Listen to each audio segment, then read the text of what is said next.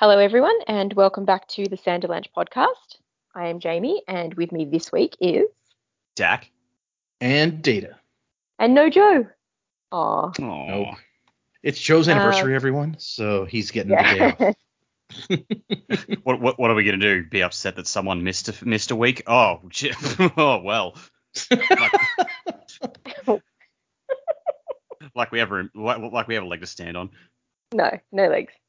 Okay, well, this week we are covering Elantris, chapters 23, 24, and 25, uh, wherein Sarene's widow's trial is underway, and she has assistance from Raoden, who she does not recognize. Hrathen observes ongoings in Elantris and contemplates Dilaf's age and influence over the K priests. And Raoden and his people are making use of the supplies from Sarene and make a discovery that may help them unlock secrets of the magic in Elantris. Lots of things happening in these chapters, so hang on to something. The Sanderlanche is about to begin.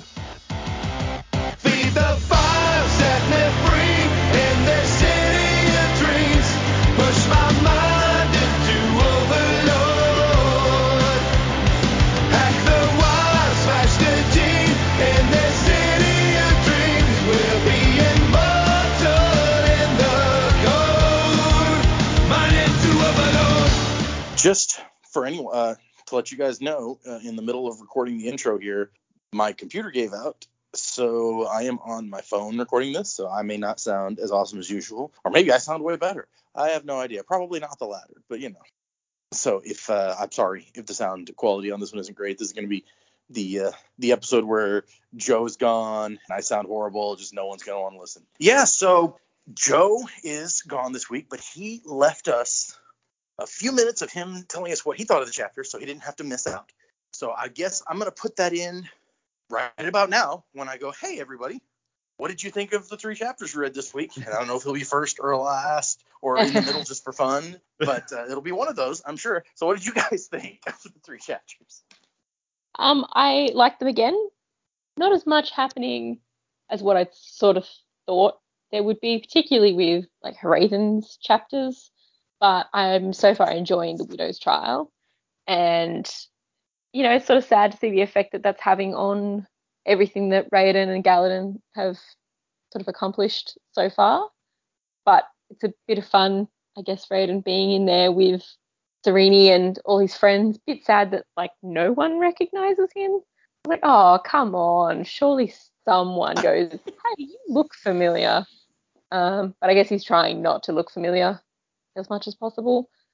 I thought surely someone would go, yeah, you're familiar. But no one's expecting to find him in there either. So I guess it kind of makes a bit of sense.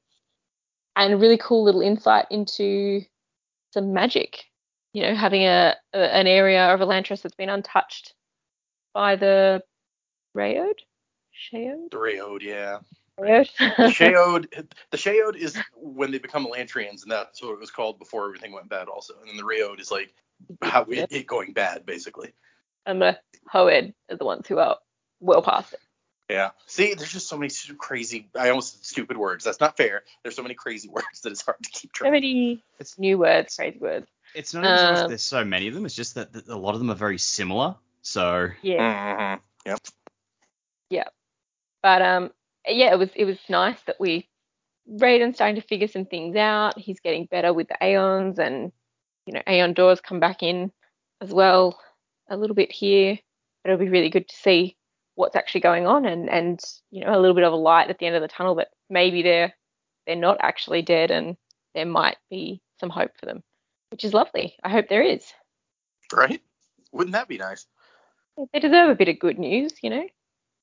And I, I, I agree with what you're saying about it. It's sad that it, like none of his friends recognize him. He's trying to avoid them for the most part, and he recognizes Sarene immediately, despite having only seen her, you know, via Seon.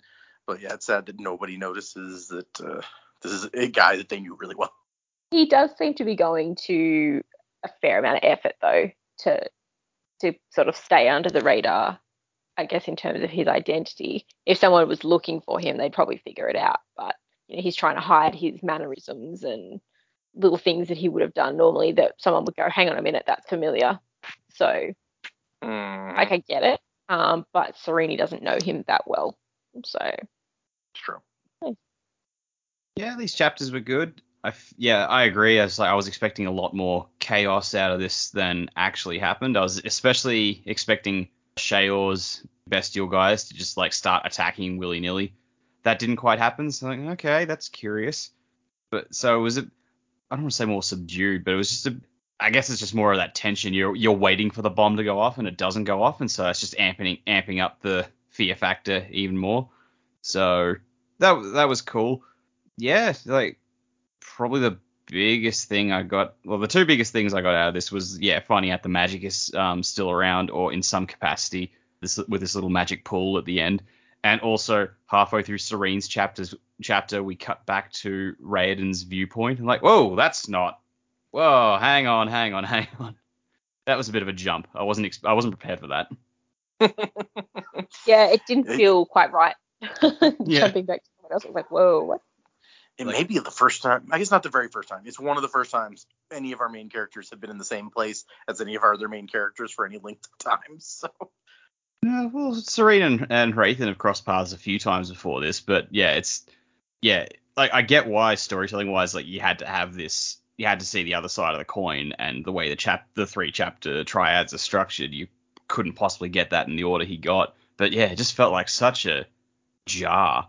Like, oh, hang on, why, what, no, and then eventually it settled back down. But just like that, that that was a break in structure, and it was kind of kind of scary. you're you're you're breaking down the, the what you've given us for a whole half the book so far, Brandon. What are you doing? You're messing with the order, man. Don't mess with the order. That's the best part of uh, of him setting up this structure for the whole book so far is that now he can use it to mess with you. Yep. You have expectations, um, That's clearly what he was going for. right? These chapters feel like we're on the cusp of uh, of like things happen, like like kind of like Dax said actually, because he's like, I expected there to have been more, like even with Shaor's mem, like something feels like it was about to happen, and I really think that th- these chapters are us on the cusp of things are about to happen. Hey, it's Joe. I want to talk about the chapters now. So, uh, yeah, these chapters were good. I really like the trade negotiation in the first tra- chapter uh, between Raoden and Sarene. I, I feel like their back and forth was also really fun. Uh, the the whole negotiation scene where uh, Mareshe's playing Aanden, very fun. I really wanted to figure her to figure out that it was him, but it's understandable that she didn't. Hopefully, we'll have time for for a reveal on that. And so that that's pretty much the whole first chapter for me. It was it was kind of a fun but also sad kind of thing where she doesn't realize it's him and he's kind of just playing play acting there. Second chapter, right off the bat, the first thing I noticed was yet another mention of the pirate Crush Throat. They keep bringing this guy up, and I gotta think like there's something behind that, right? It's not just they're not just bringing him up for no reason. So that was something that was interesting to me. But yeah, I mean, Hrathen's having trouble keeping his faith. Dilaf, he, he thinks maybe Dilaf would be better suited for what he's trying to do, which is kind of different. So, and then yeah, the the last chapter, Raoden helps Sarene distribute the food. She's been helping him, or he's been helping her every time that they come in. But we kind of this whole chapter is really kind of a, a downer, honestly. And I feel like I've been saying that a lot lately with these chapters. But you know, Raoden's pain is getting worse. Uh, we hear a little bit about Galladon's backstory, which is really sad, and then we at the very end, you know, there's kind of some like hope of something interesting going to happen, and we do find like a hidden area where it hasn't been affected by the by the Shaod and all that stuff, but then they they go to this like melting lake, which is very strange. So yeah, very interesting. Interesting discussion about what is keeping the magic from working. I really liked all of it and um, very strange this lake thing the old man so obviously there's something more more going on hopefully with these new books and this untouched part of Elantris will get a little more involved with what's actually going on there. Hopefully that'll be something that we get soon. But yeah that's uh, that's what I thought about the chapters. They were all good. So now I'm gonna move on to my favorite I guess moments. I already talked briefly about like Raoden and Sarene's back and forth, very fun. And this mention of Crush Throat again, I have to reiterate, just very different, interesting. There's got to be something more there. I, I yeah, I'm kind of feeling for Hrathen now, you know, like he he took uh, Omin, I guess. I, he he took his words to heart, and he's really trying to think through, like, what do I believe? Who am I? What do I do here? And then yeah, oof, Raoden, just sad. Every every time we go back to Raoden and the people in Elantris, I mean, it's a sad situation to begin with, but I feel like we're getting more and more and more. But yeah, that's pretty much all I have uh, to talk about this week. Sorry I'm not around to to get your back and forth on this, everybody. If I remember correctly, and I don't don't don't quote me on this, but I think the next uh, I think next week's chapters will be things happening and very interesting. Woo! So yeah, Chaos. I guess let's get into these chapters.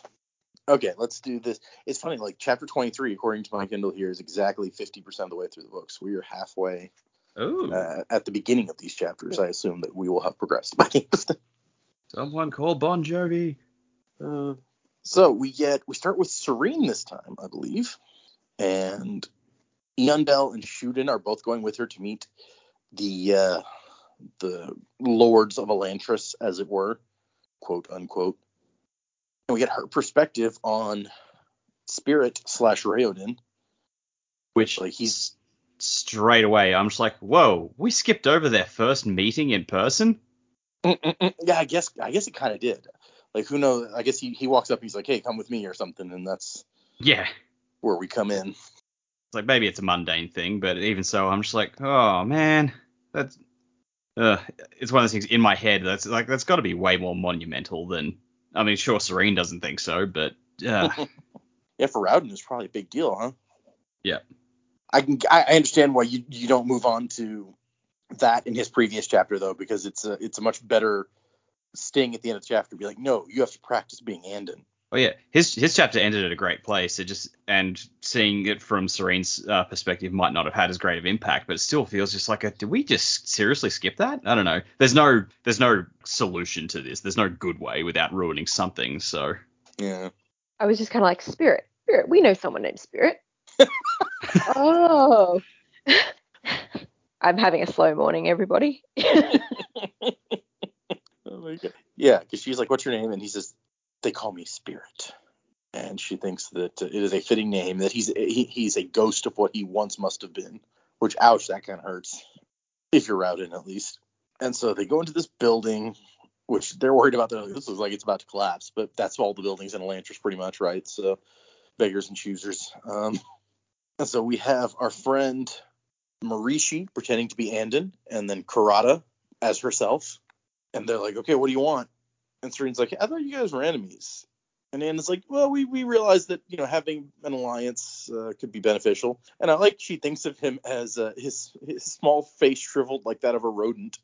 brutal. Pompous, self-important attitude was exactly what Sarene had expected. Like, geez, Mareshe's not that bad. I mean, he's a little bit pompous maybe, but Mareshe's gonna like build a like I'm I'm surprised he, like, he doesn't just press a button she falls down a trapdoor or something. It's like that's the Mareshe special.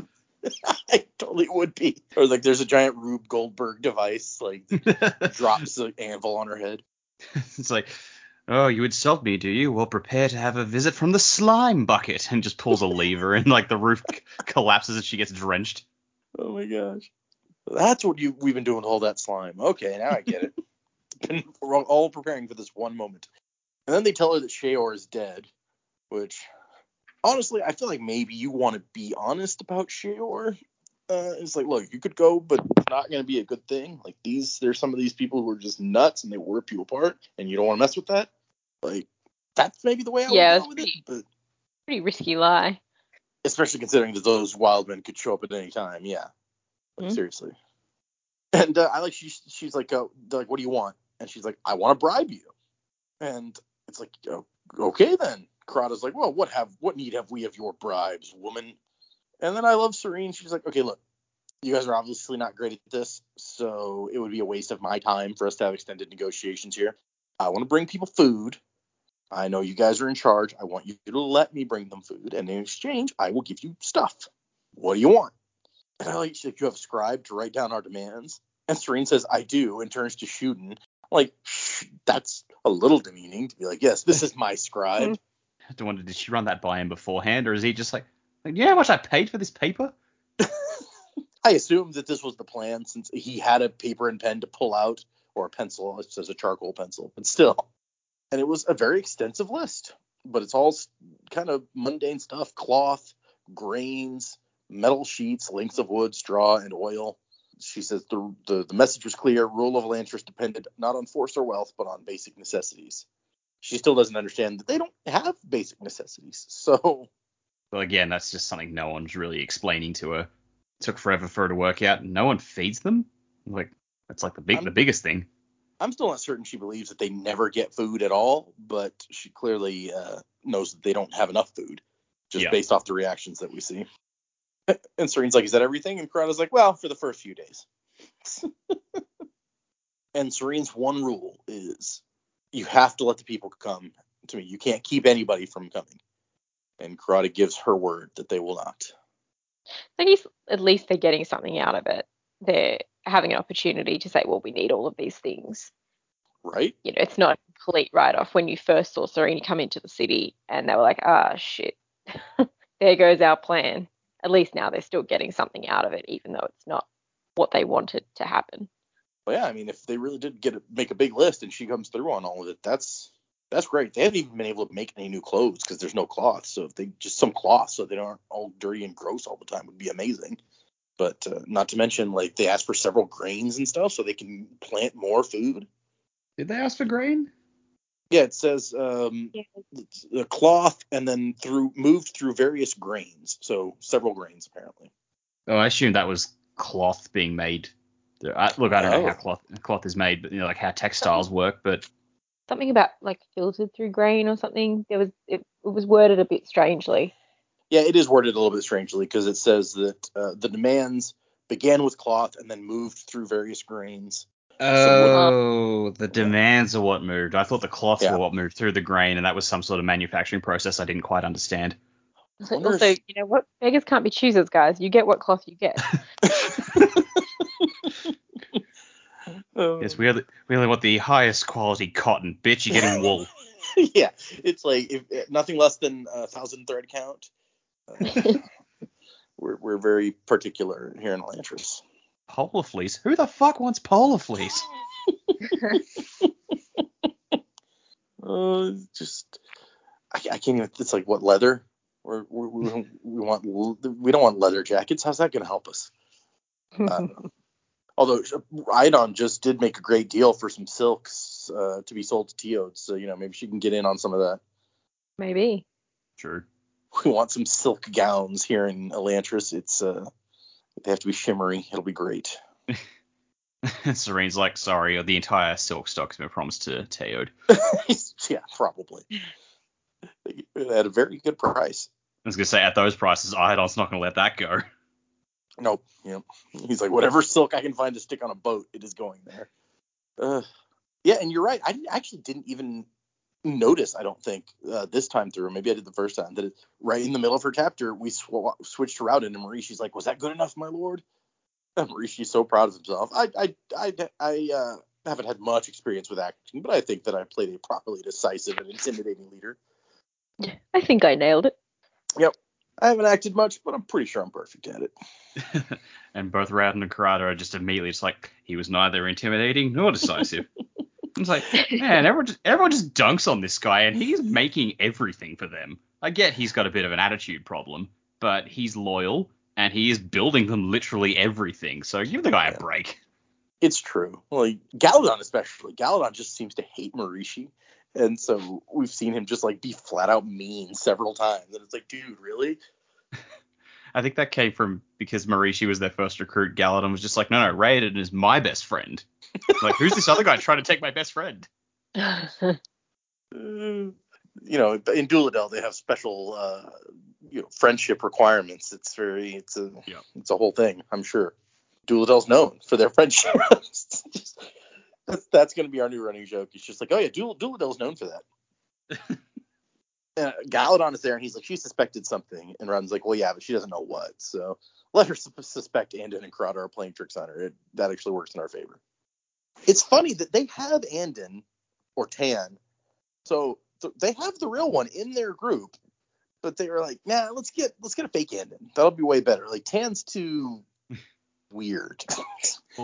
He's too Taan- busy looking at all the sculptures. yeah, exactly. Yeah, he's completely forgotten. It's like I was a leader. He's Like, he's need- lost his moustache. Yes, exactly. That's what it The, is. mus- It's the the mustache. has gone. been taken. Can't can't be ending without the mustache. Hopefully Marie has it.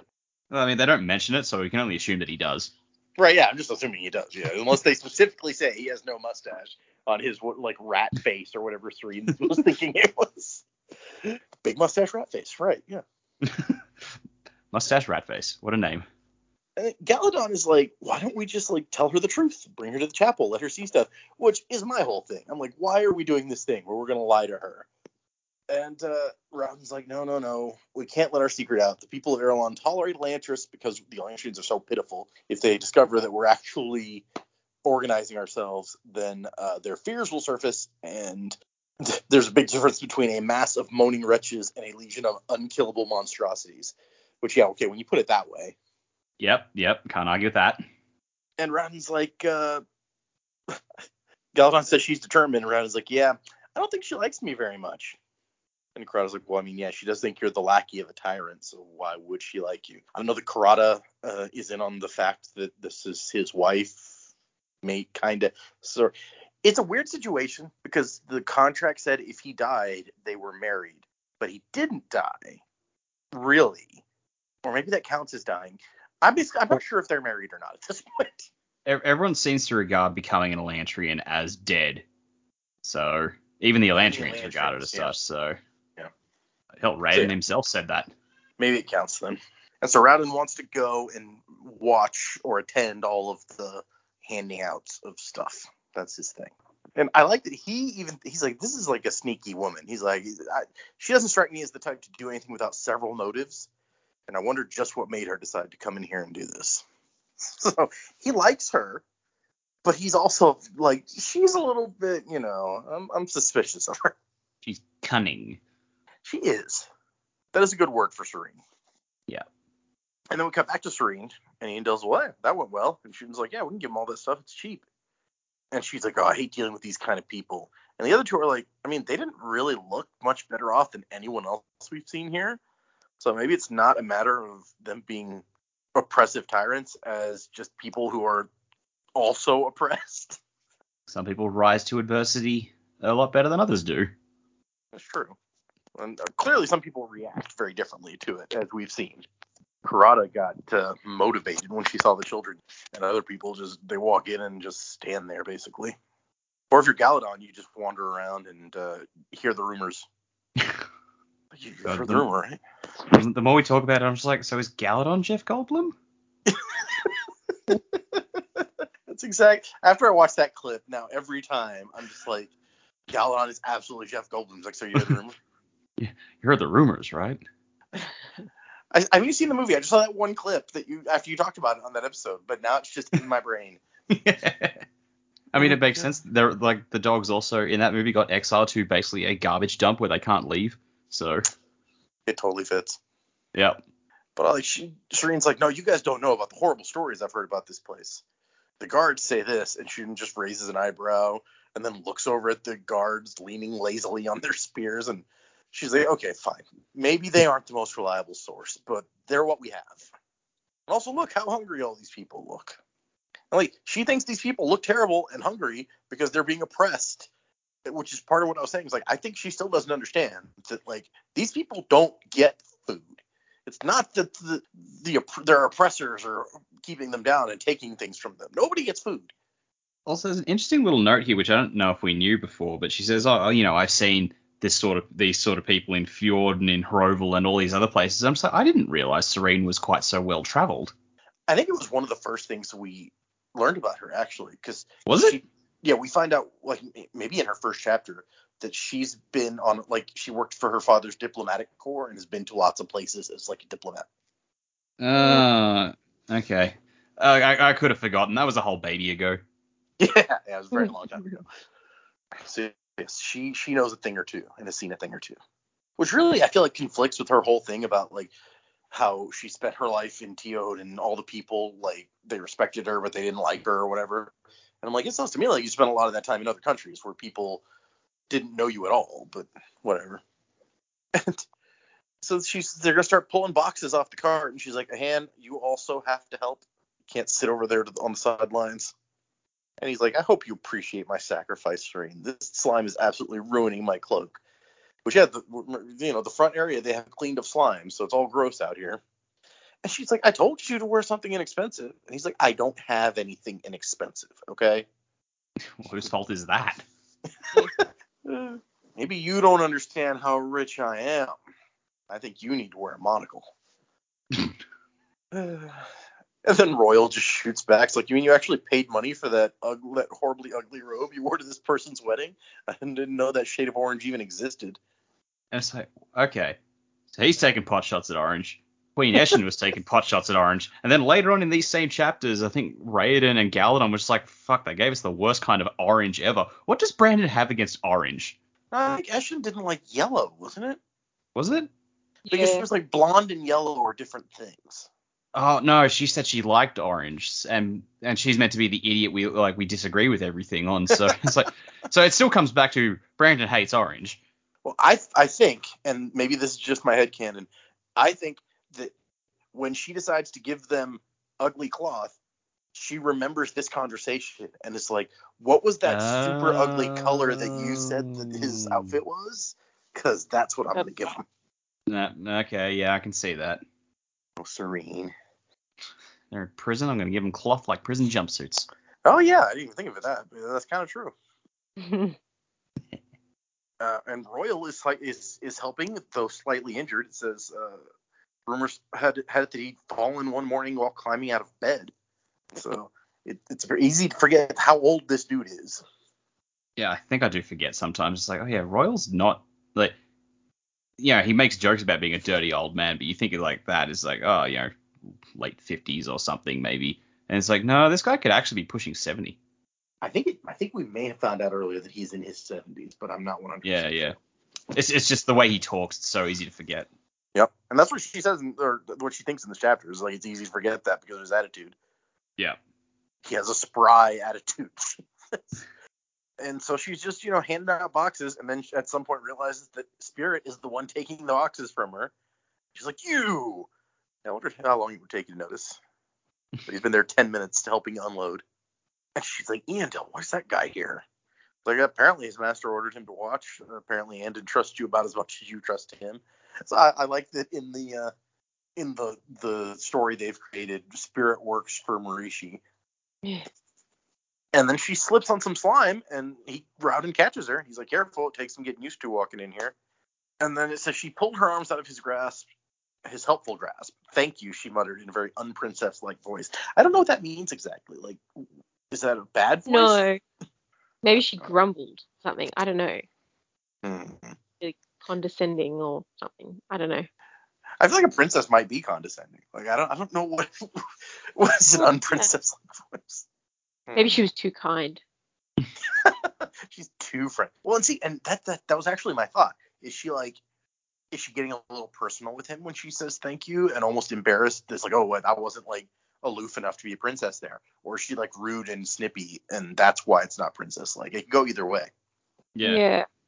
Uh, let's see. So yeah, they're handing out food. He's watching, but uh, nobody's coming to take the food. And Sarene's like, why? Why aren't they taking any? And he says, well, they're scared and disbelieving. This much food must seem like an illusion, a trick their minds have surely played on them hundreds of times. And so he picks up a turnip and she just munches a big old bite out of the turnip. I can't imagine that a turnip is a vegetable you'd want to eat raw. There was really Right. nothing else, dude. I mean, but I guess if you're that hungry, I was thinking maybe if you sliced it up and like put some little pieces in a salad, like a like you do with an onion or something, then maybe a turnip raw wouldn't be so bad. But I'm not eating it like an apple. Yeah. What's the other vegetable that you put in a salad like that? I think yeah, it's onion or radish. A radish. That's the other one that I was thinking of. Thank you. I once saw a dude in high school. Like I, like I, ne- I, ne- I never knew this guy. It was just like one of those people you pass in the corridor, you recognize the face, you don't actually know who they are. And like every time I passed him, like it's like, oh, you know, dude's got another apple. He's just eating an apple, like whatever. He's the apple guy. Uh, and, and then then one day I passed him a little bit closer, and I, I got a closer look at what he was eating, and that wasn't no apple. He was eating like an entire bulb of garlic.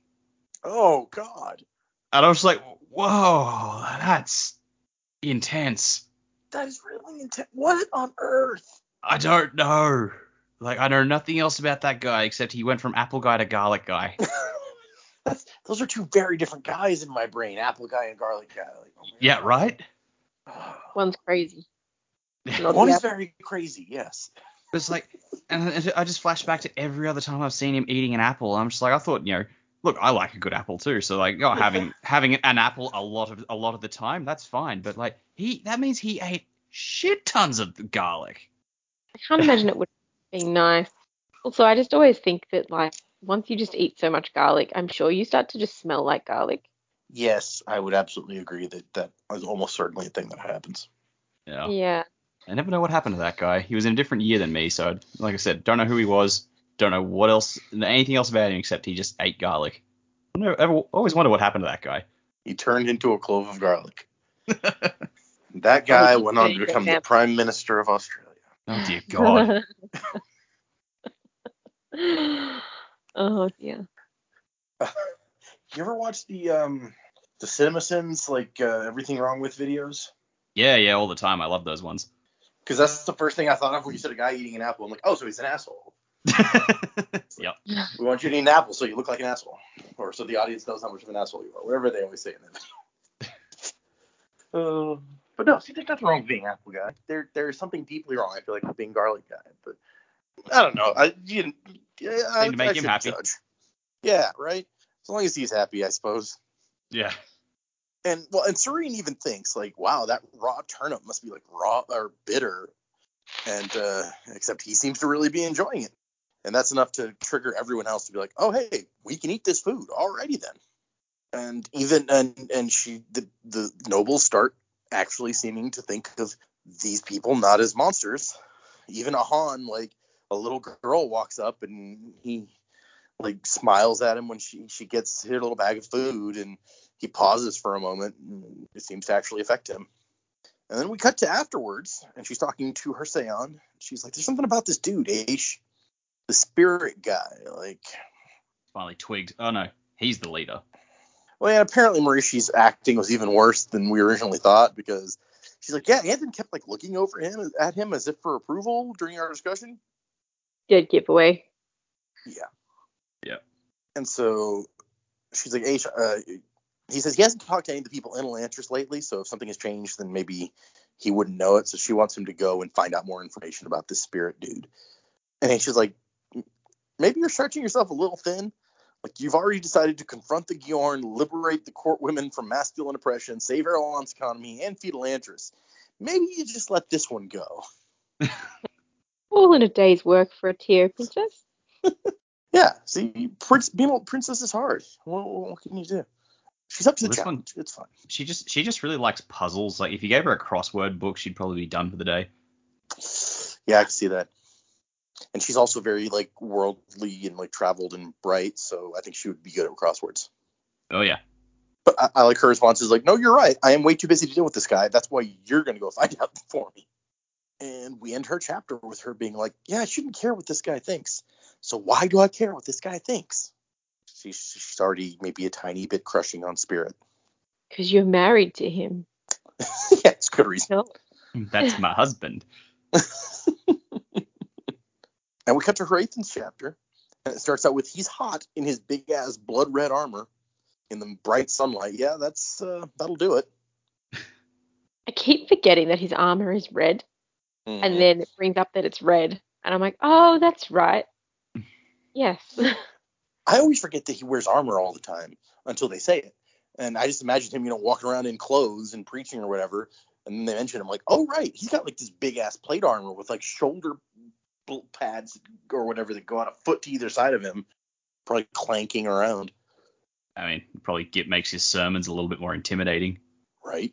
I, I imagine if like if you went to church and the priest was up there delivering a sermon like with a full suit of plate mail on, you'd be like, um, probably more inclined to listen than the dude in the robes. right? The the you now you had my interest. Now you have my attention. yeah. But uh, he's standing up here. Apparently, there's a bunch of people up on the wall, and he is among them, watching Sarene, getting ready to hand out food. And all these people showed up because after all of Hrathen's preaching, they expect Elantrians to come and rip her apart. Watching it like watching a sportish shark fight. Fucking what? Yes, for a shark fight. I, want to Yeah. know more about that. Come on. You gotta you, you gotta read at some point the lives of Locke Lamora because they have it like the city that it's set in is like a is kind of like a Venice type place, you know, with canals all over the place. Yeah. and one of their big entertainments is they have this big open water area and they it's called uh, the shifting revel i think is what they call it so it's like all these boats kind of move in a circular pattern around the outside and on the inside is the entertainment where there's several different versions but they'll have uh, people like convicted criminals sometimes that if they survive they get some off their sentence and they are sent out there to go into the water and they are given some random weapons and they have to fight the sharks. Oh my god. And apparently they're like really vicious, like sharks that will leap up and like rip your arm off as they fly through the air or something. And uh, it's hardcore. That's intense. Yeah, Mm.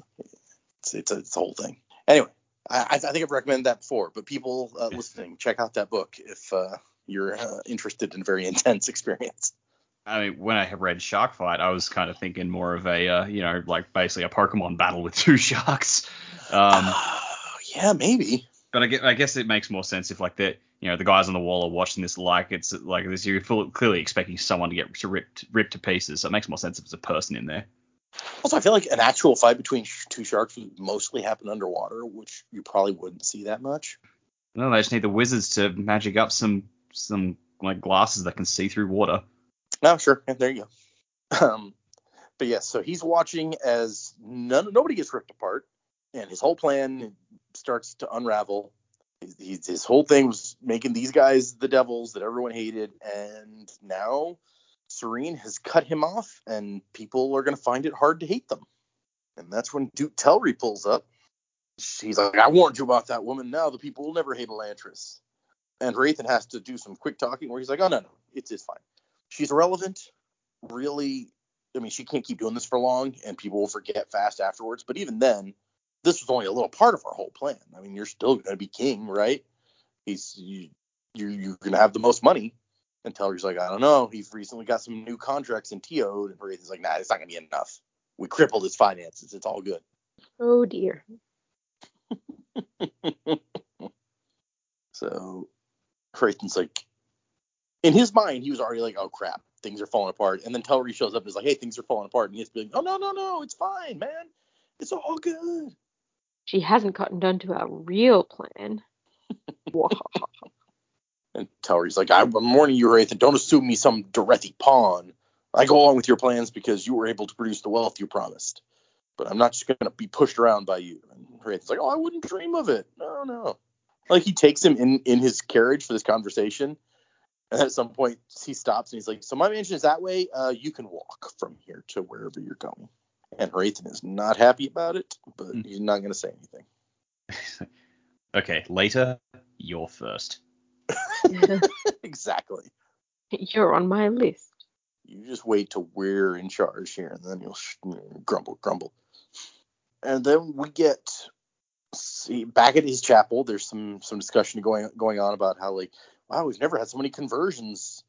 And you guys never had a gyorn here before, so maybe that's part of it, but whatever. And then Dilaf's like, no, I remember a time after like Dreok Crushthroat assaulted Teod where there was a wave of conversions. And Joe yeah. actually Yeah. guy. I was gonna say, They're gonna Joe actually mentions in his section that same thing where he's like, they're meant to keep mentioning this guy. But that leads him to realize that Dilaf has to be a lot older than he thought because he's been thinking he's like 25 years old, but this Dreok Crushthroat guy was like 20 years back or something. And if he was already a priest at the time, that means that he's got to be like like 40s at least.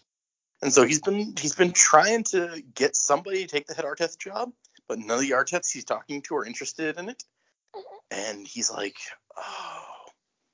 And he starts to realize that uh, told him in the beginning, like he had come from this other place where he had been like the guy in charge of the church, and he brought a lot of the priests with him. He brought a lot of the followers with him from there. And so he's like, huh. So maybe like Dilaf has a lot of power over these people, and that's why they're all turning me down. But there's bound to be at least one of them, right? That'll take this job. And so Hrathen is between a rock and a hard place, with Dilaf maneuvering within his own church to kind of seize control almost, and with uh, Sarene battering his plans from the other side. Not to mention Telrii in the background, like just he seems to be just waiting for him to screw up hard badly enough that he can try to back out of their agreement. Jamie, what did you say before uh, we were recording about what you thought Dilaf was doing? Oh, there's a line in the there's a line in the chapter. I'm not sure exactly where it falls in, but it's he it's something about Hrathen couldn't see because it was like the room was filling with smoke. Like that's that's how much visibility he had over the situation. And I misread it, and I was like, as the room filled with smoke, and I was like, oh my god, who's Dilaf burning now? Like, he got another lantern, and I was like, I don't even. Seems like something wild this guy would do. Oh yeah, I see that line. It's like his heart w- was as unclear to him as a room filled with smoke. Yeah. I can see how I even just now I did that same thing. I misread that. I'm like, as the room filled with smoke, what? Dilaf has decided to just gonna- burn him. Yeah, we're just gonna glide past that something's on fire. Oh wait, no. But he, he even thinks for a moment after this that point where he's just like, maybe maybe we'd be better off if Dilaf was in was in control. Like he has that faith, and I'm not sure that I do at this point. And I, it was kind of surprising to me. Like we saw his conversation with Father Omin in the last set of chapters, where Father Omin's like, "Well, what happened to your faith, man?" And I never expected when I read that for the first time that it would hit this guy so hard. He seems to be really like like Father Omin knew just the right thing to say to make Hrathen start to doubt everything. He's like, I don't have faith, do I? What what did happen to it? He's having a massive existential crisis. Yeah, this is this Why he uh, needs to little wear the old. big arm all the time. Yeah, no, exactly. Gotta. That, that's how you stay confident is with the armor. Yeah, it's all about perception. Yeah, this little Korathi priest, I feel like is is uh, maybe sneakier than I gave him credit for. And then we cut to Raoden's chapter, the first of the next section of chapters. And Raoden's sitting here and uh, making fun of uh, Ahan's daughter. So Ahan is a big fat guy, and apparently his daughter is very sl- slight framed. It says. And he's like, I think maybe she needs the food as much as we do. Which is funny because you know Raoden knew this girl outside. So he's he may have been waiting a long time to be able to say something like this without uh, people being like, dude. But she's the only woman brave enough to come with Sarene. I think she only agreed because sh- I had Shuden ask her. Ugh, again with Shuden being like the chick magnet. Well, it probably helps that he's like one of the richest single guys. But yeah, Oh, but he's the, very the- handsome. Yeah, I was gonna say when he was showing off while the girls were fencing, like they were all just like their jaws just dropped. hmm But yeah, here's the part where he starts thinking about how, like, yeah, him and Shuden had been friends, and now Shuden barely notices him. Same way with Eondel and Kiin and Roial and even Lukel. He's known Lukel since they were kids. They're like best friends, so not being recognized is kind of harsh. Well, I guess like he made a point in one of the previous chapters when he finally got a good look at his reflection. Even he didn't recognize himself physically. Yeah, yeah. Like he's just that warped by it. And he reiterates that here. He says he barely recognized himself anymore with his wrinkled skin and spindly body. Even his voice was different, which I feel like may have, and I don't know if it's said explicitly, but I've always felt like his voice may have changed a bit after what happened when he went in the river and ended up with like a lung full of water and was like hacking it up when he got out. And she's like, "Careful, you'll like feel like you have a flu for the rest of your a cold for the rest of your life." He's gone from an Edward Norton to a Tom Waits.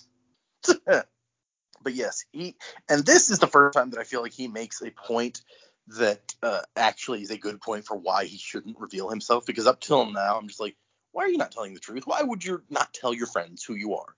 Sarene and all your buddies, like, they're not going to hate you because you're in Lantry and all of a sudden. But he's like, look, I know that I'm way more popular or was way more popular with the people than my dad. And so if word of my survival gets out, people there would be people who want to follow me, whether or not I'm in Lantrian, and I do not want civil war to break out. So finally, I'm like, okay, here's one decent argument. Still not a great one because I feel like no one's going to start a civil war on your behalf if they don't have you on their side, probably. And so as long as you're like, no, no, I don't want anyone to fight my father, then I don't think it would be an issue, but maybe. I guess people do weird things in the names of other people that they look up to. It's true. True. Someone's just going to show up one day and it's like, hey, we killed your dad and made you king. Aren't you happy? No. I didn't ask you to do that. and he's getting to know Sarene a little better and decides that he actually really likes her. He's like, where her the letters had hinted, Sarene fulfilled. She wasn't like the other women in the Arelene court. Yeah, that's because they're all were mostly stupid. So that's that was Shuden's problem too, if you recall. He's like, oh, all the women in this court twittering like idiots. Just I can't stand them. Well, they've had 10 years of a king telling them that is their place, so fair enough. No, yeah, I don't necessarily blame them, but it's just like, yeah, no Yeah. wonder Sarene strikes him as very different from all these others. And to be fair, Kiin's wife is apparently a member of the court, and she is not like that. So, not all of them.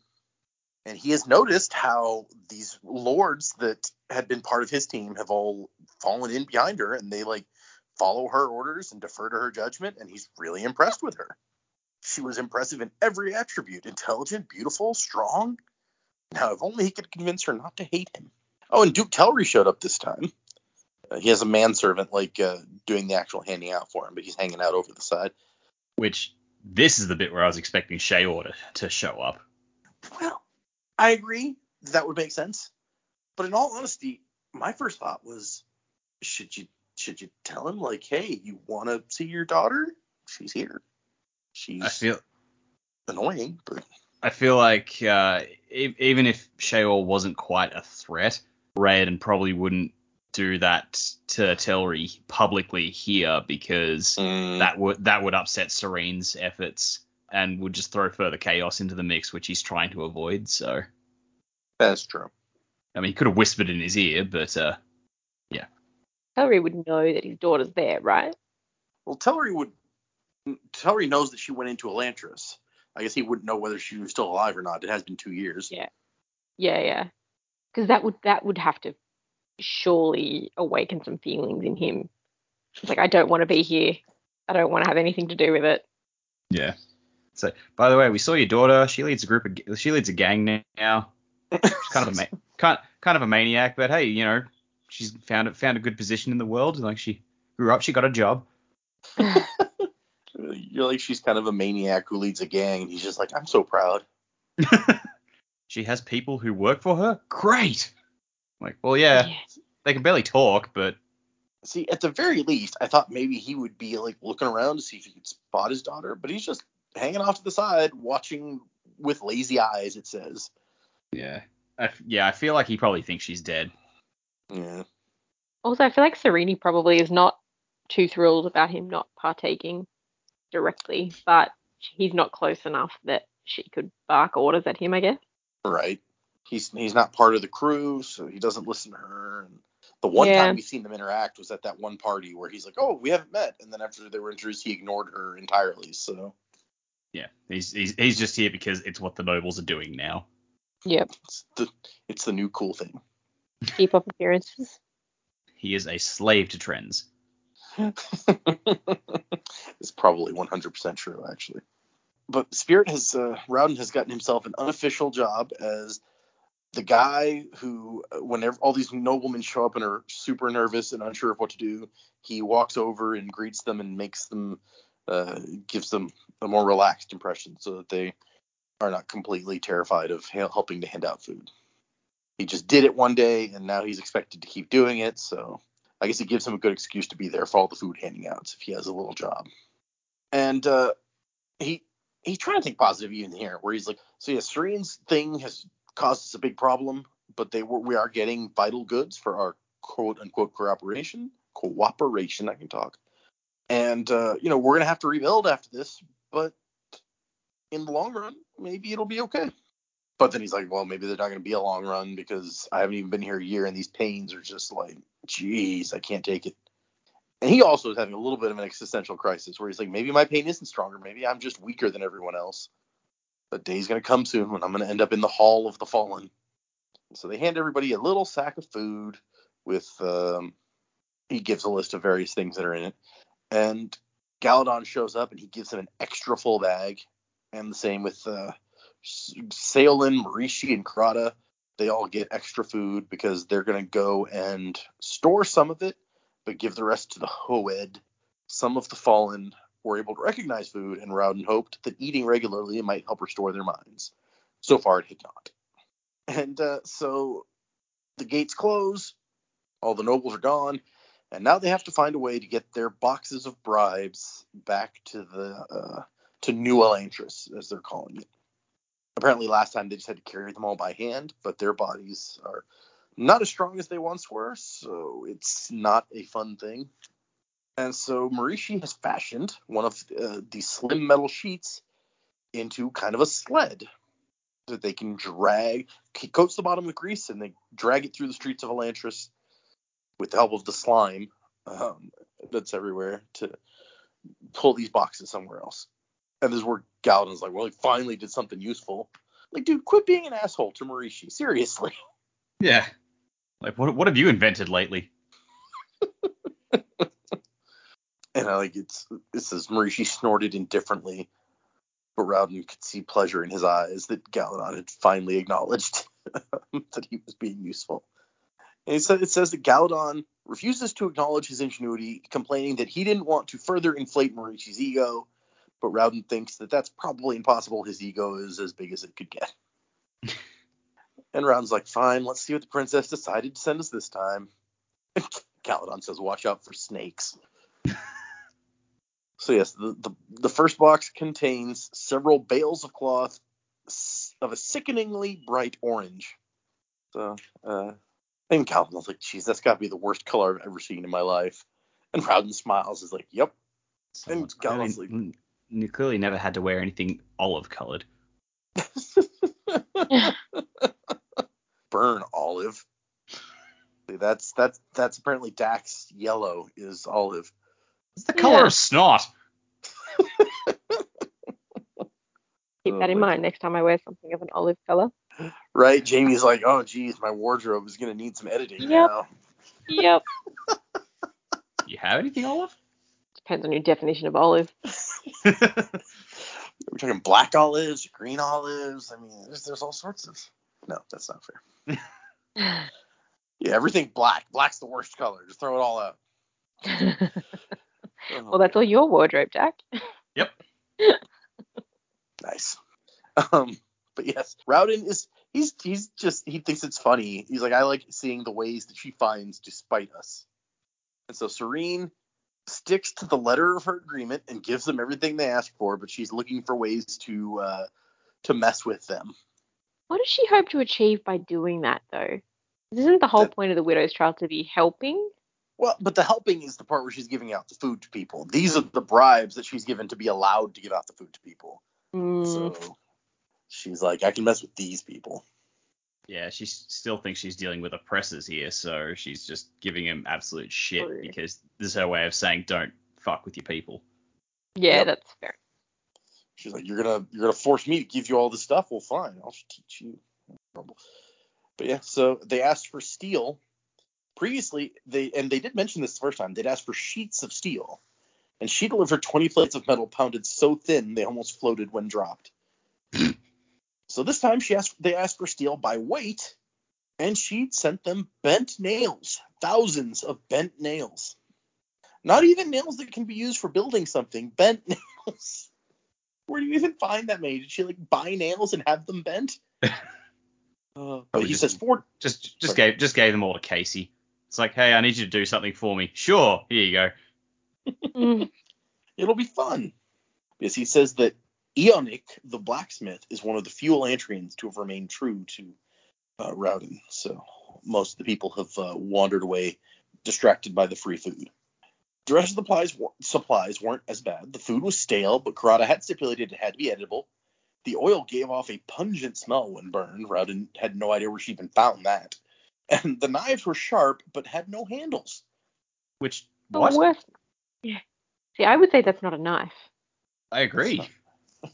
I'm trying to picture. I assume it's like the blade with like a little bit of a tang sticking down where the handle would normally go. So maybe Yeah. I, don't, I don't know. She she got all the knives with handles and broke the handles off. Ugh, just it's Again, yeah. like who has the who has the effort for that?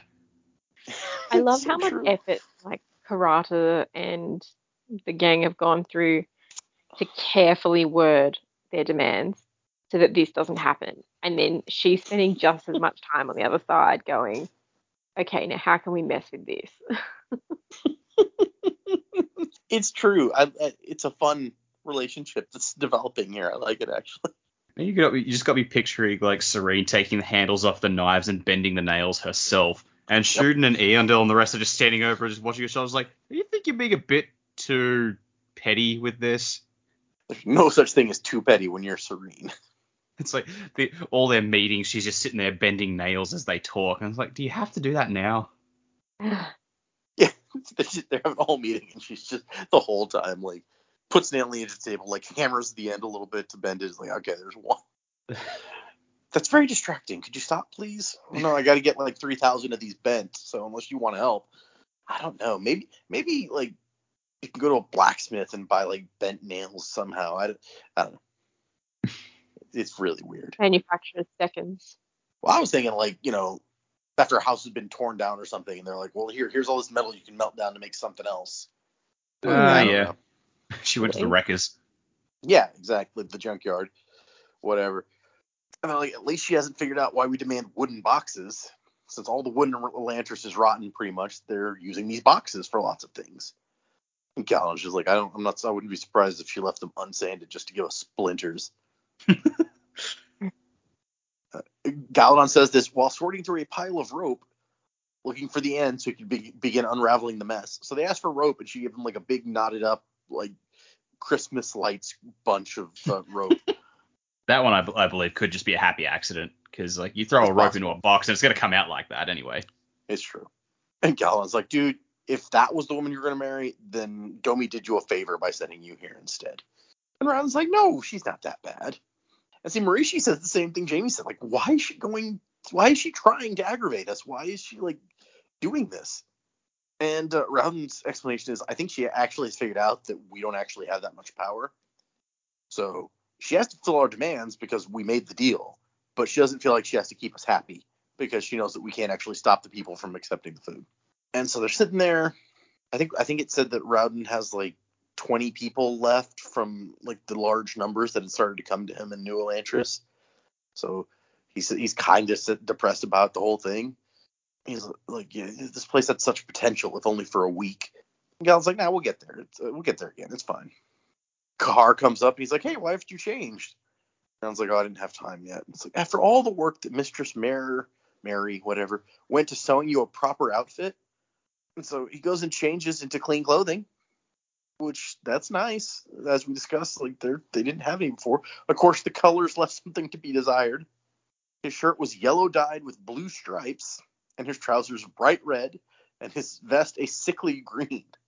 Oh, maybe Five that's minutes. olive.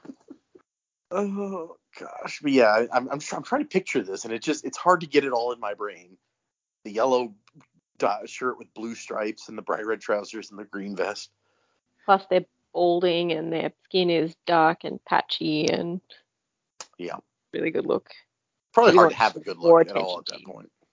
It's like, where did she get these clothes? Turns out she raided the the wardrobe at the the local clown college.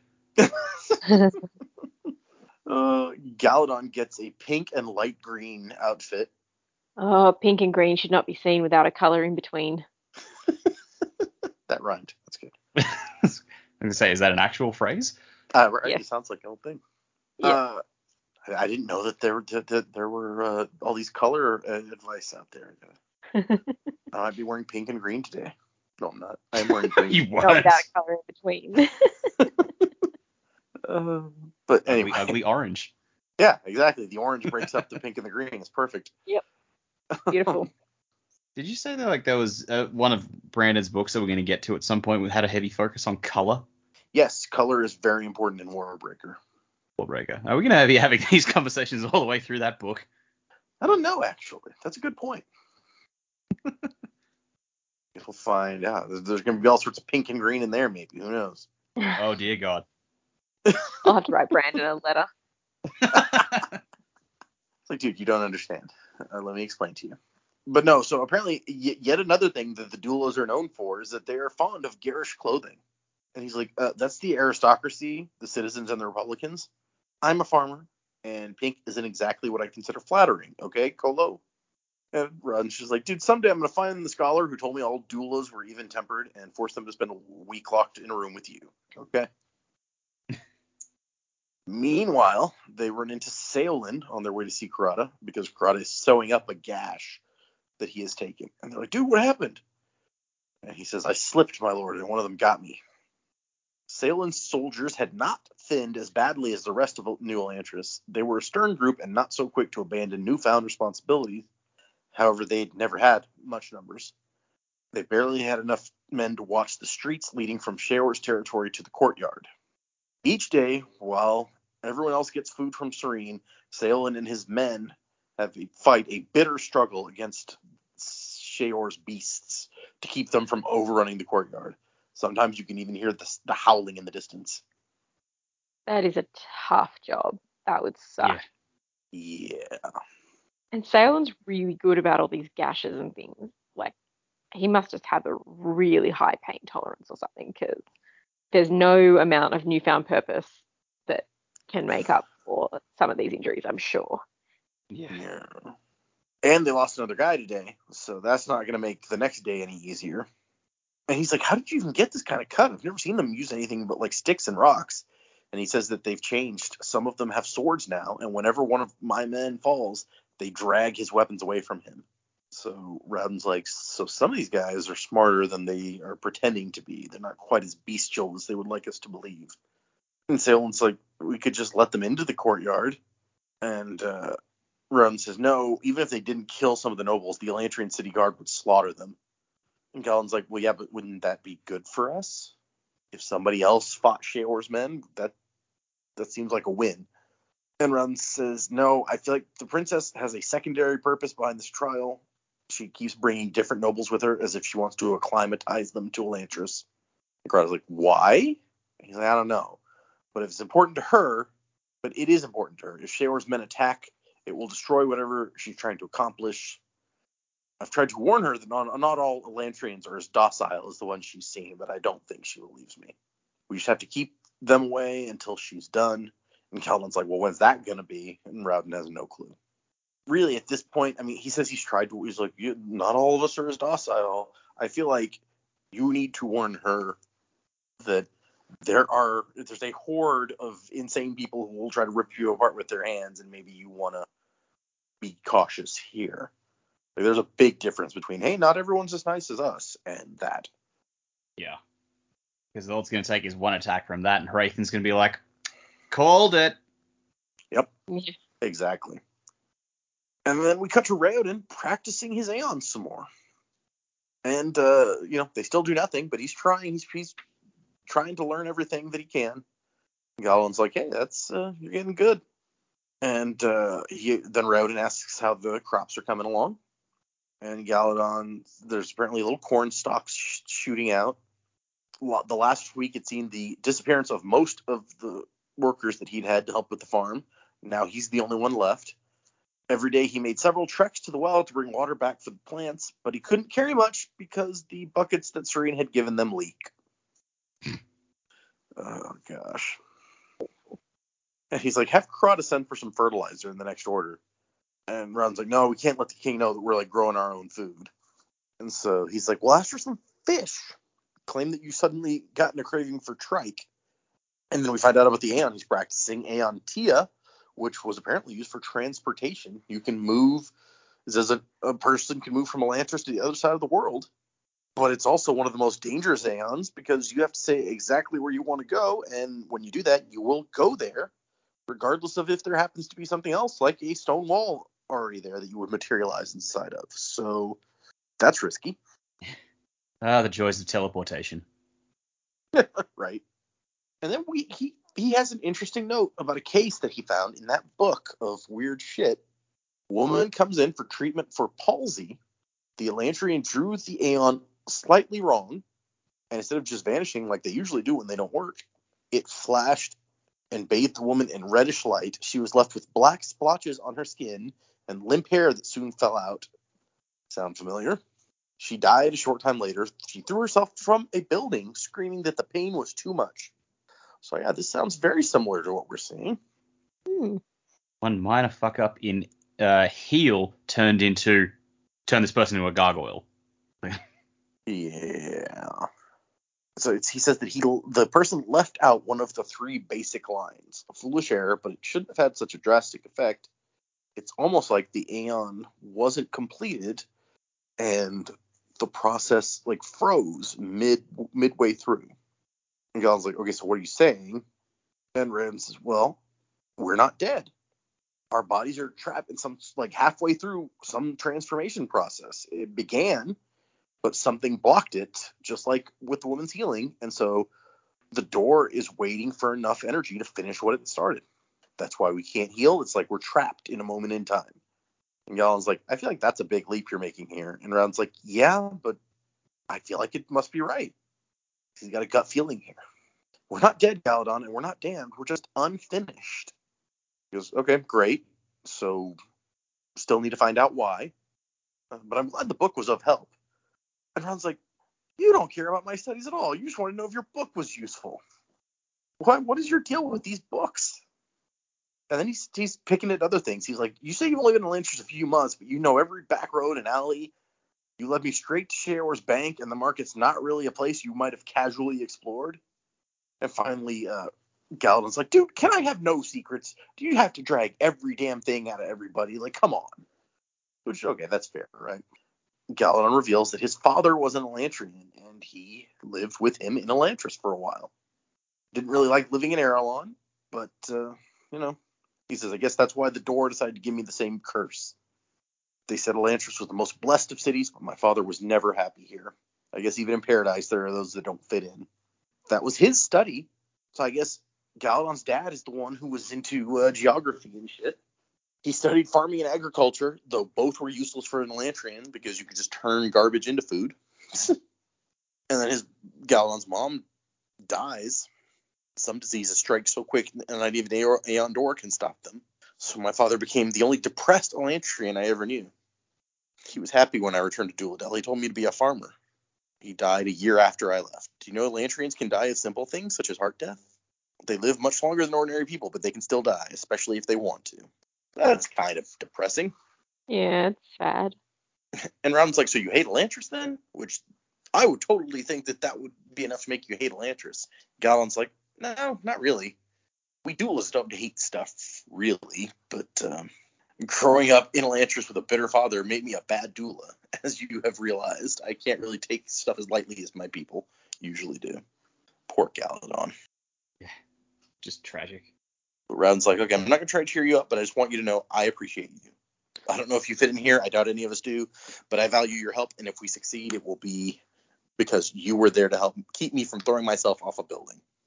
And then that night, we get this last section where Raoden is trying to sleep, but something is bugging him. He's trying to think. He heard something today that he didn't realize the meaning of, and he's trying to think back through it, and then he figures it out. And he runs back to the Hall of the Fallen. It was something he heard there, and there's a man saying, "Beautiful, once so very beautiful." And I don't know if you guys remember, but this is, I think, one of the very first people when Raoden comes to Elantris and first hears people like laying in the gutter or saying the same thing over and over. This guy is like the first or second guy that we hear. Oh. So it was built in pretty early. But uh, he realized he gets the guy to say, he's like, "What? What? What was it that was once so very beautiful?"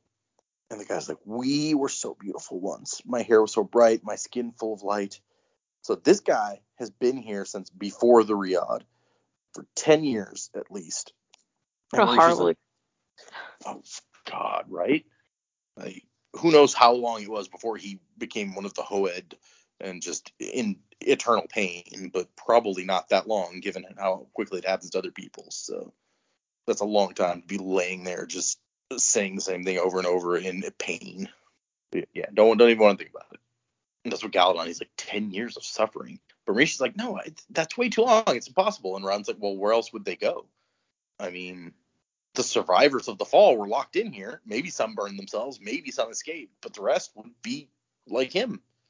And also, like, as much as I keep saying people should give um, cut Mareshe some slack, it's like, dude, you've only been here a few weeks yourself. You're not an expert. That's true. Like, what do you think happens, man? And the guy actually is getting. He seems to not be as far gone. Like he's getting some new words out there. He's like, "Take me out," and Ron says, "Where?" And he says, "The lake." He's like, "I don't know what you mean, old man." But the guy moved. His eyes moved. He looks at the door, and Ron's like, "Okay, get a light. Let's go." And so they carry this guy, and none of them are real strong anymore, so it's not easy. But he, he manages to with his eyes, show them where he wants to go. And he leads them to a building, which Galladon says, I think it was some sort of meeting house for Lantrians. My father came here sometimes, but I was never allowed to go. Which now Karata is like, wait, what? So she finds out that about the dad also. And they go into a room, an empty, nondescript room. The guy's looking at the floor and they see there's Aons there. And so they're trying to figure out what they mean. And Galladon's like, or Ren's like, push on it. And Cal's like, I'm trying to push on it. It's not doing anything.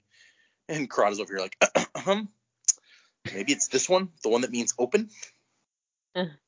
Uh, and so she pushes it, and like secret door opens. Which hey, that's pretty cool. Some of it still works. Yeah. And so they find like some uh some weird like images drawn on the wall. And Round's like, this place is holy, a shrine of some sort. And really, we've heard the Deliantrians were basically gods, but we don't know anything about what they really believed. And so even Galladon's like, I don't know, my dad never talked about religion, but his people kept a lot of secrets, even from their families. And there's one mural that pictures that depicts rather a mirror-like blue oval, and a guy seems to be flying into it. And the old Lantrian calls it a lake. And Karata's like, oh, it's painted sideways. He's falling into a lake. And Galladon says it's like the water was a, considered a gate of some sort. And he's like, I think he wants us to throw him in. Galladon, did you ever see an Elantrian funeral? And Galladon says, nope. So they follow kind of this guy's direction. They find a bunch more books. And they notice that there's no slime here. First place in town, not covered with slime. And lanterns on the walls. So they didn't use magic to make light in here like everywhere else in town. So that's weird. No magic allowed here. Hmm. Well, yeah, that's that's what Karata guesses at least. It's like AonDor must have been forbidden here for some reason.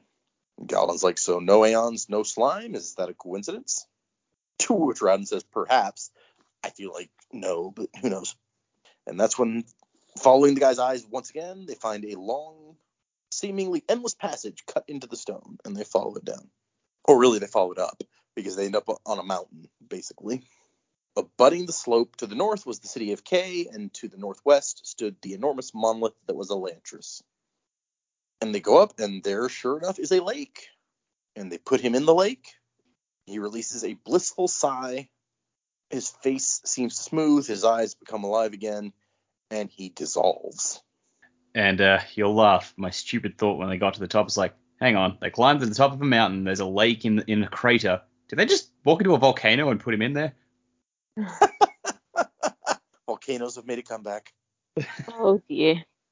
That's Sure, that's not not what they were going for, but uh, just uh, popped into my head. Wouldn't it be ironic if we find out at the end that Elantris magic got screwed up because of a volcano? Whoops. Oh gosh. And uh they're like, wow, okay, that was weird. And Raoden's like, dude, when I'm hoed, I want you to bring me here, okay? Don't make me live in pain. And Goblin's like, whatever, man.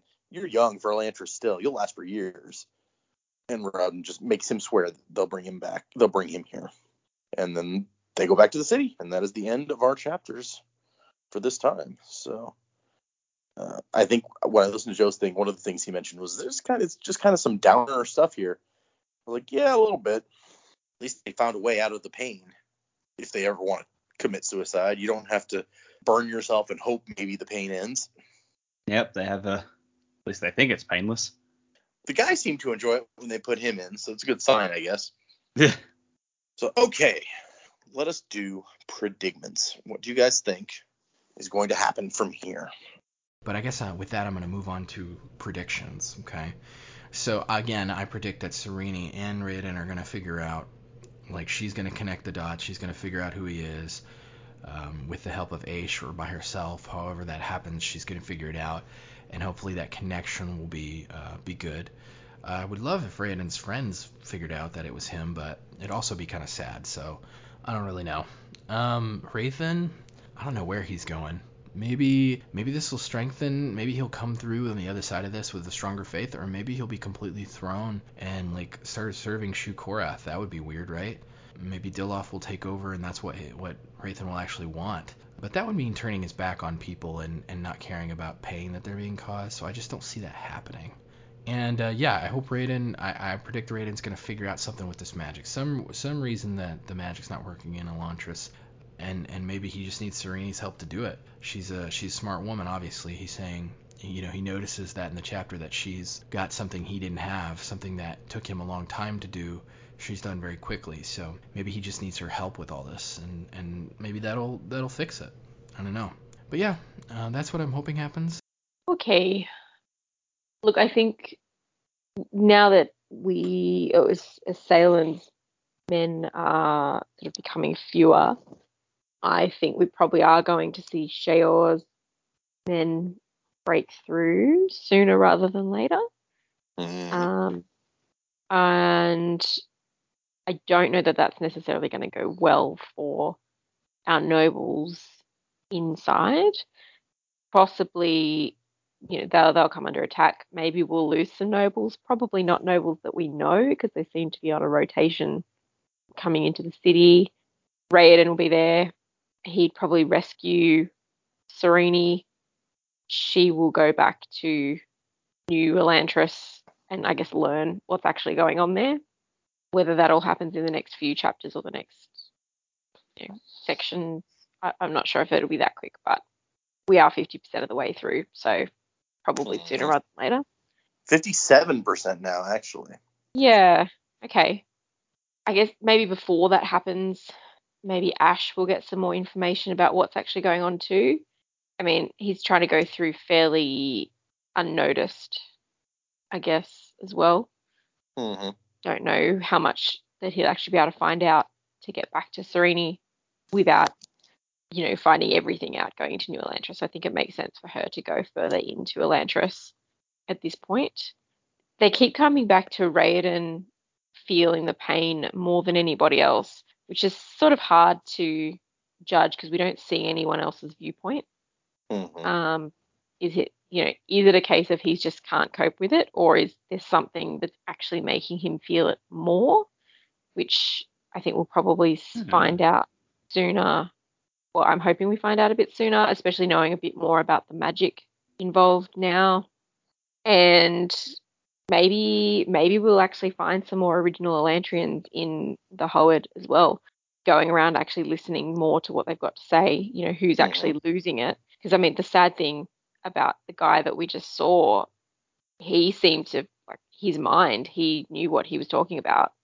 He he wasn't gone. He just couldn't communicate it very well, which is really sad. They're all in pain, but they're all still pretty well there. They've not gone totally crazy.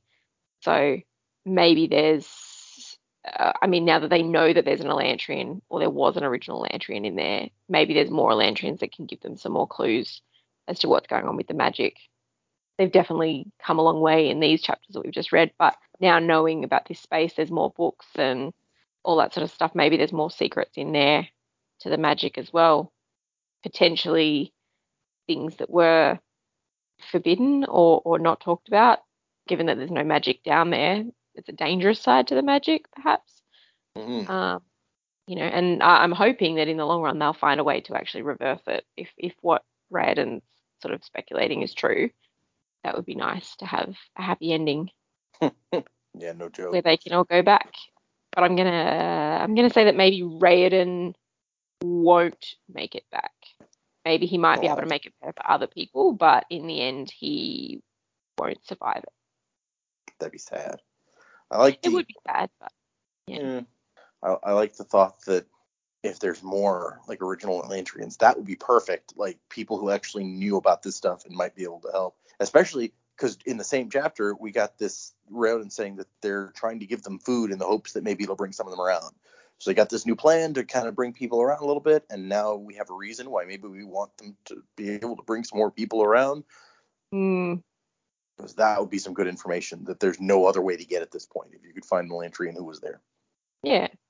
I, I also really like your idea that uh, they're going to attack, and you as soon as you're like they're going to attack and maybe kill some nobles, I was like, who in our story could we see killed and like would, that would make things better or make things worse in some way? Like, what if Telrii is like murdered by Elantrians?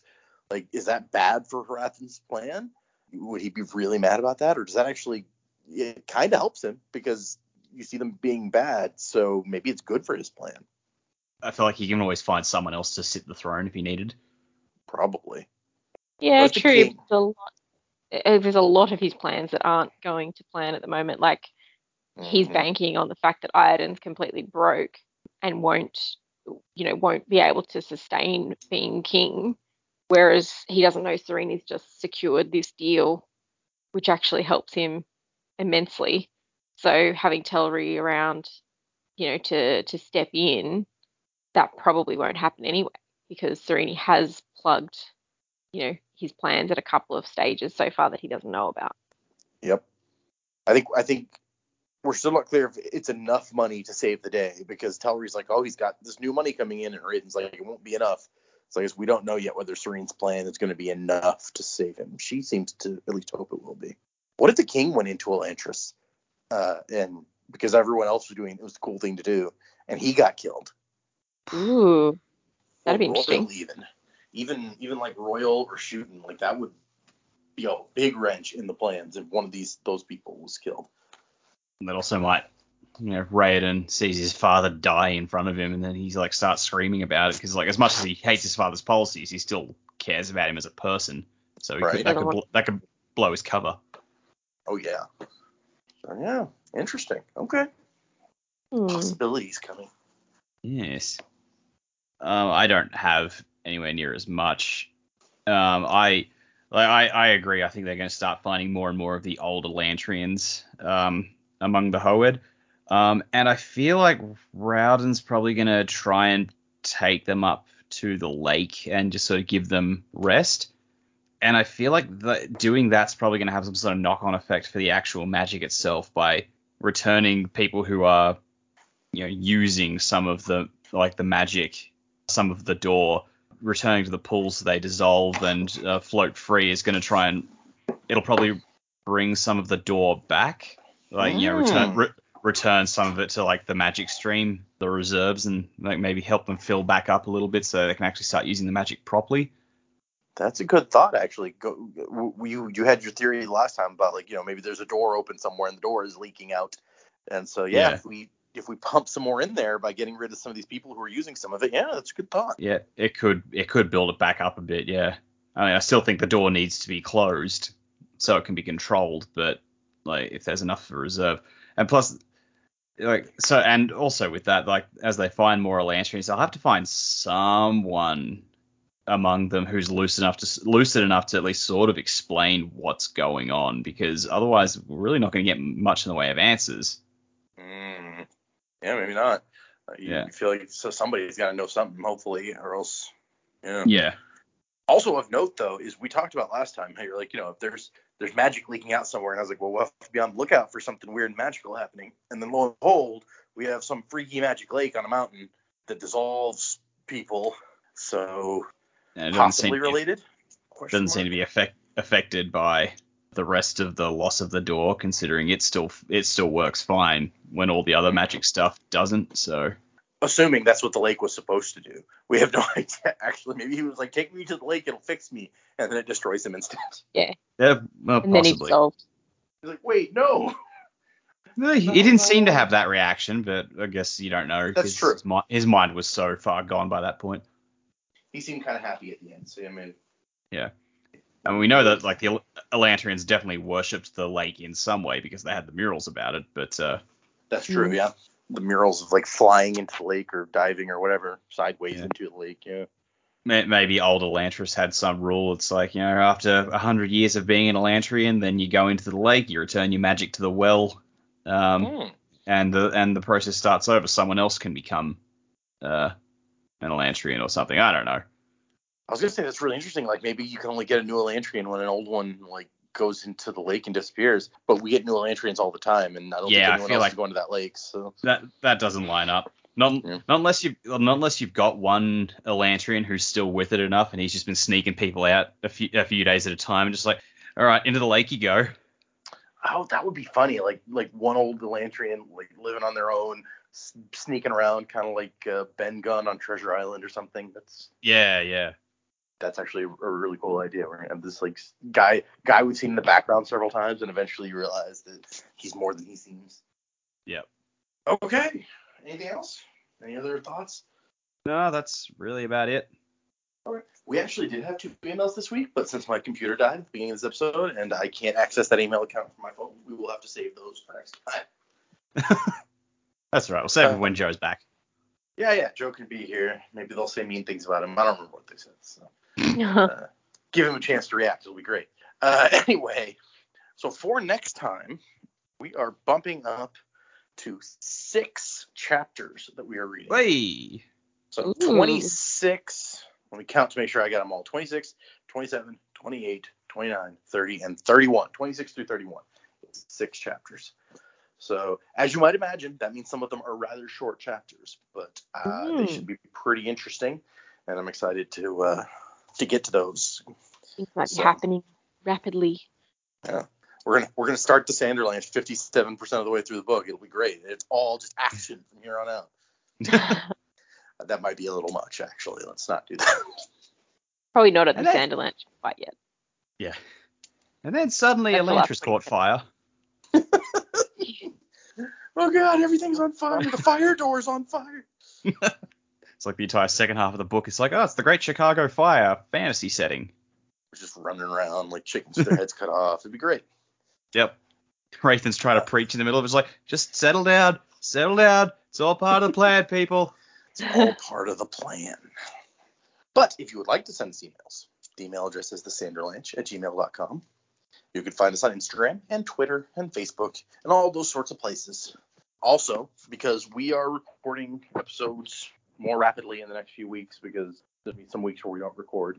If you are sending an email, even aside from the fact that, like I said, the ones that came in this week we're not even reading this week. So um, it may be a while before you hear your email on the show, is what I'm saying. So don't get discouraged. Other than that, music by Miracle of Sound and Wasing to the Time of Next. Hello.